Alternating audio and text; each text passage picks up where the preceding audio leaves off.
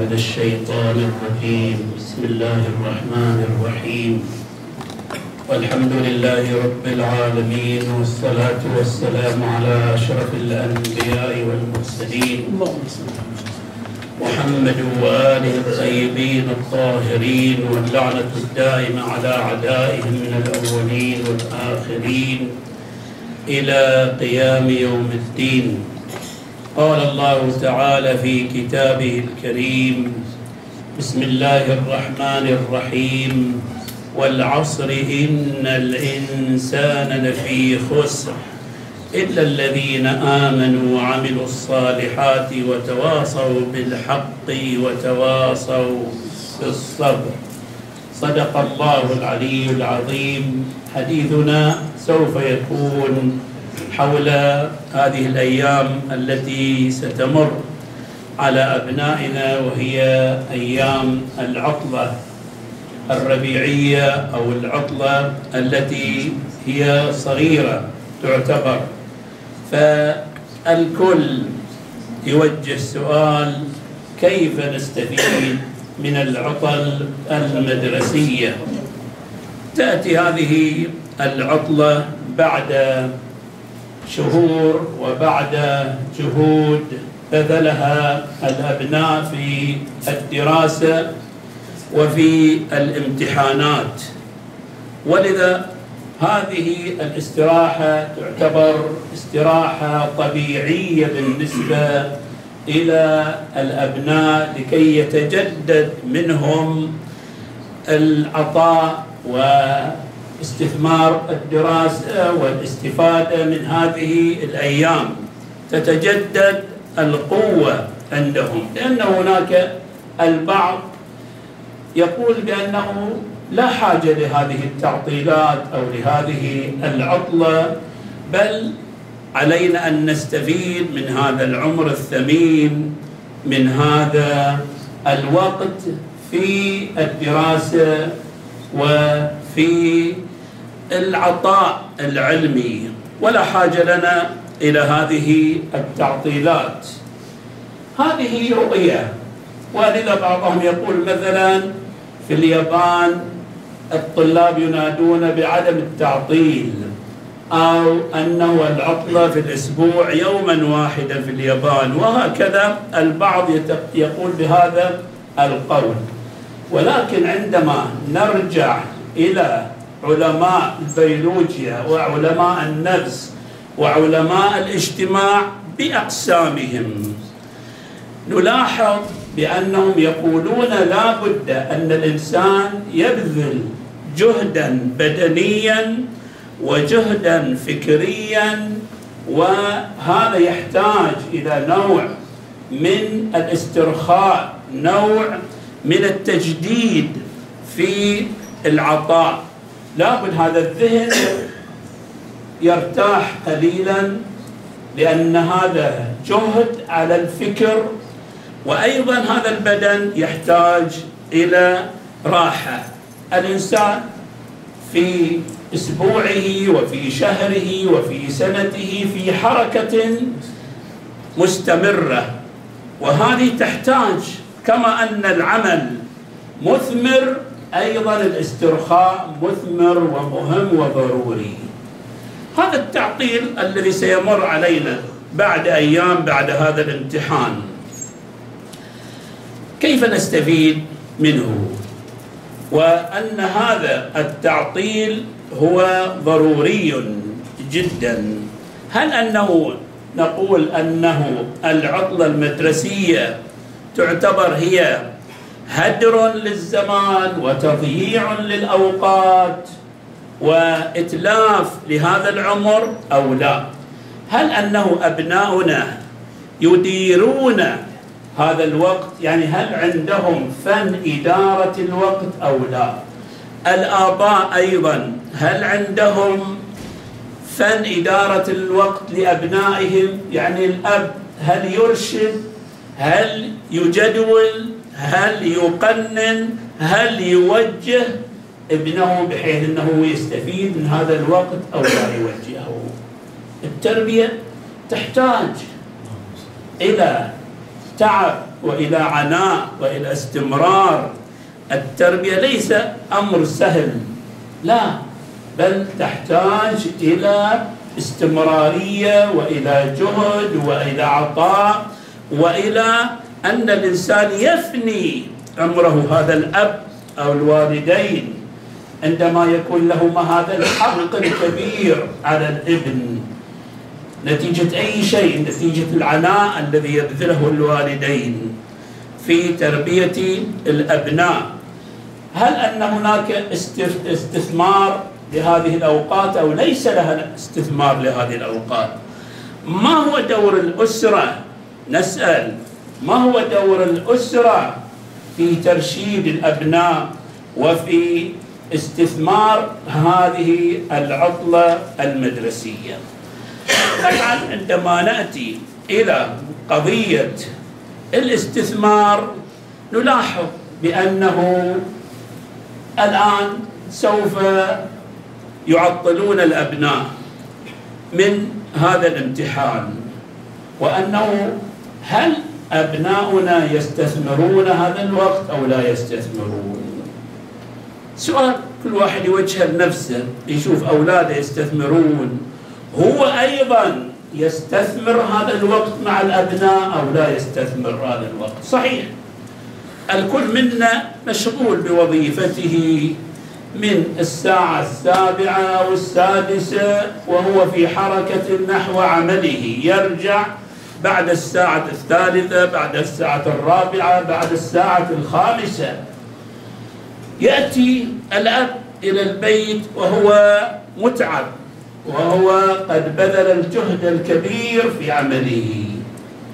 ولكن ويقول الأب بأنه أنا لا قدرة عندي ولا طاقة عندي ولا معرفة عندي ولا ترشيد عندي ولا دراسة لفن إدارة الوقت. يقول الأب ويعتذر بهذه العناوين ولكن هل هذه هي مبررات أو ليست مبررات؟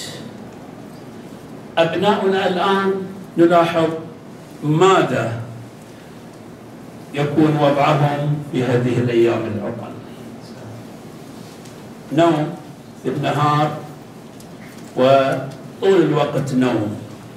من بعد صلاة الفجر ينامون إلى قريب الغروب إلى الزوال. أيضا يكون عندهم تضييع للأوقات ليس تنظيم. خصوصا إحنا الآن نعيش في هذا الوقت. الوقت يتلف بسهولة وبيسر. الملهيات عندنا كثيرة جدا. عندنا التلفزيون عندنا الحاسوب عندنا الجوال. هذه كلها تأكل الوقت. تأكل الوقت الآن على الكبير مو على الصغير. أنقل لكم إشارة سريعة جدا. هناك حادثة لانحراف أبناء بنات حصلت في هذه الفترة. وحصلت قضية كبيرة جدا والسبب من؟ سبب الأم مشغولة يعني أم تنشغل بلعبة بي جي وما أدري شنو لعبة في الجوال أغلب الوقت تشغله طيب الأبناء أين يذهبون؟ هذا الابن أو هذه الفتاة عندها طاقة طاقة ليست بسيطة الابن يريد شاب يريد تفريغ هذه الطاقة. أين يفرغها؟ إذا لم يكن هناك تفريغ إيجابي سيكون هناك تفريغ سلبي. حتما ونحن الآن في وضع خطر جدا أيها الأعزاء. وضعنا جدا جدا. جدا فيه مشكلات. الآن نعيش أوضاع أخلاقية تربوية. الآن هذا الوقت وقت فقدان القيم والمبادئ. بسهولة ويسر. الآن نغزى حتى في مخادعنا. غزوا فكريا غزوا ثقافيا غزوا أخلاقيا. عبر هذا الجهاز الآن الذي يتناوله الكل الصغير والكبير. وتدخل عليك أمور ليس من السهل التحكم فيها تجالس على الجهاز وإذا فترة إعلانية وما تحمل الفترة الإعلانية هاي الثواني. من صور ومن الأقوال ومن لقطات يعني أشياء نحتاج فيها إلى جهد.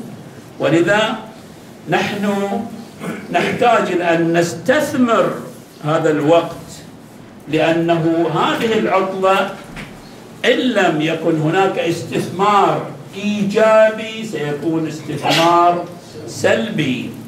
هذه العطلة تؤثر إيجابيا على شخصية الأبناء ومستقبلهم تطور إمكاناتهم وقدراتهم وتصقل ملكاتهم. أيضا تعطيهم تجدد نحو الدراسة في الأيام القادمة. ولذا ما هو دور الآباء؟ كلامنا مع الآباء ليس مع الأبناء. كلامنا مع الآباء لأنهم هم المسؤولون عن التوجيه والإرشاد ووضع البرامج ووضع الجداول للأبناء ولو بشيء يسير ترشيد صحيح. الكل الآن يقول أنا لست متحكم بأولادي. ما أستطيع. أديرهم. الآن نعيش وضع الانفلات.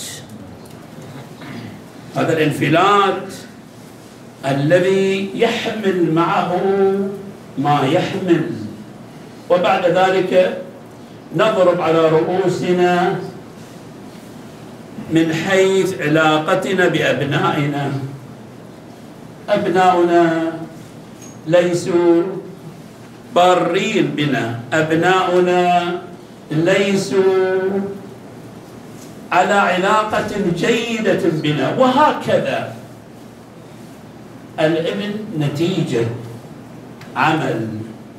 أخلاق الابن نتيجة جهود أنت تبذلها. تريد ابنا بارا عليك أن تبذل. عليك أن تعطي. لأنه تريد ابن بار ابن متدين ابن يحافظ على صلاته وعلى صومه.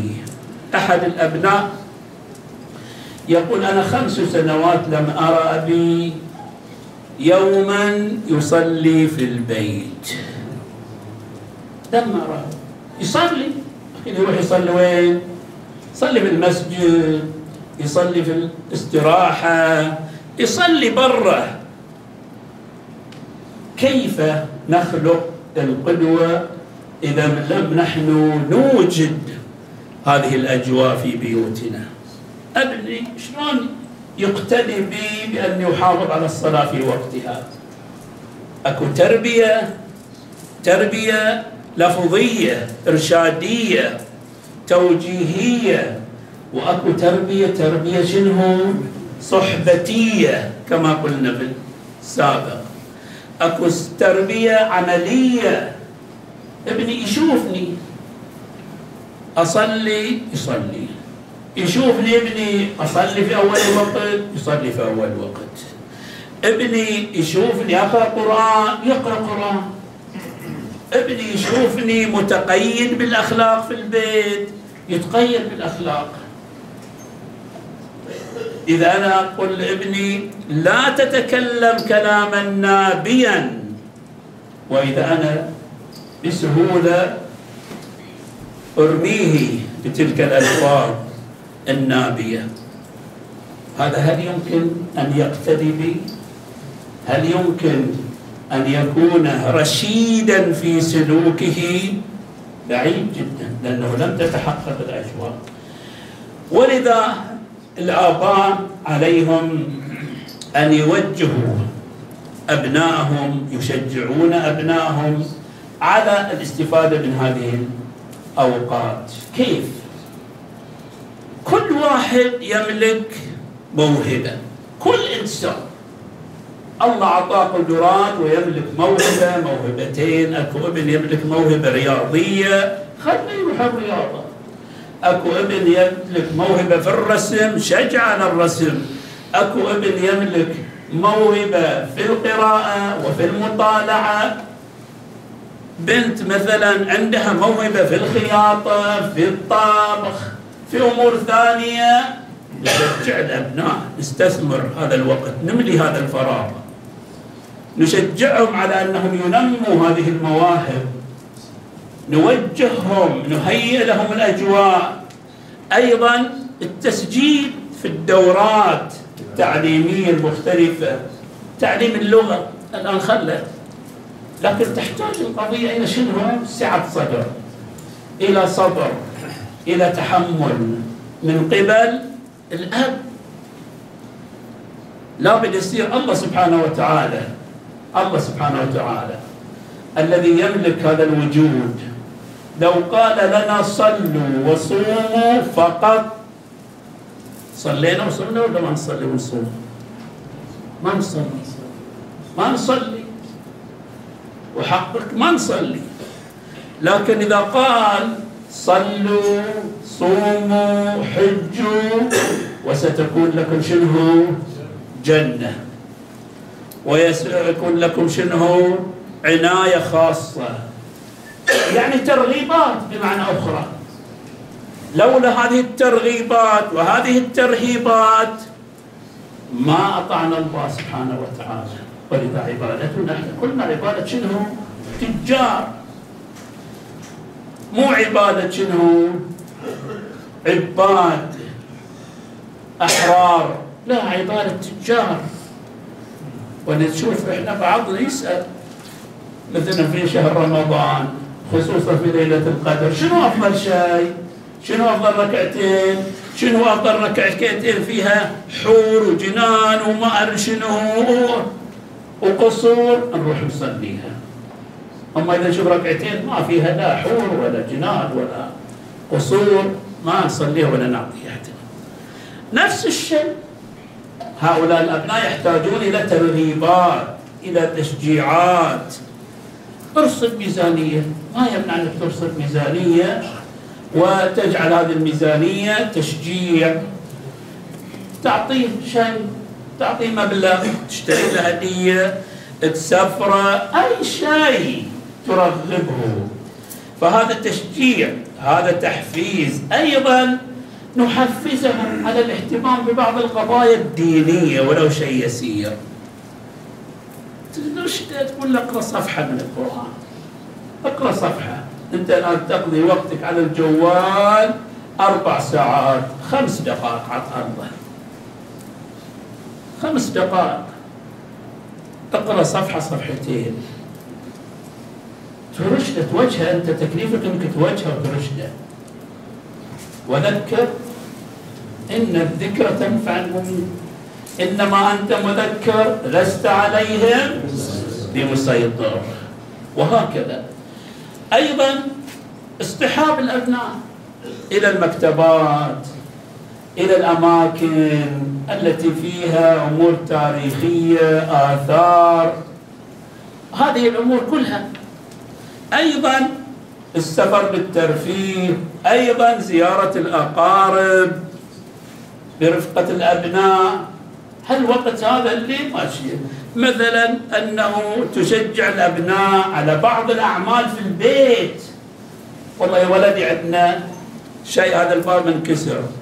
هذا شوي الكرسي مكسور. هذا الفرش شوي يحتاج تصليح. هذا الأمر خله شغله خله يتعود هذا العمل هذا العمل إنك توديه تقول له روح اشتر روح جيب العامل هذا ينميه يربيه جلست مع أحد الأشخاص وهو عمره أربعون سنة. يقول لي تزوجت ولم أستطع أن أشتري فاكهة لبيتي. قلت ليش؟ قال أبي لم يعودني كل هذه الأمور تعلمتها اشتري فاكهة أروح البقالة أروح أتفاهم مع فلان المصلح بعد زواجي. قبل زواجي لم أعرف شيء.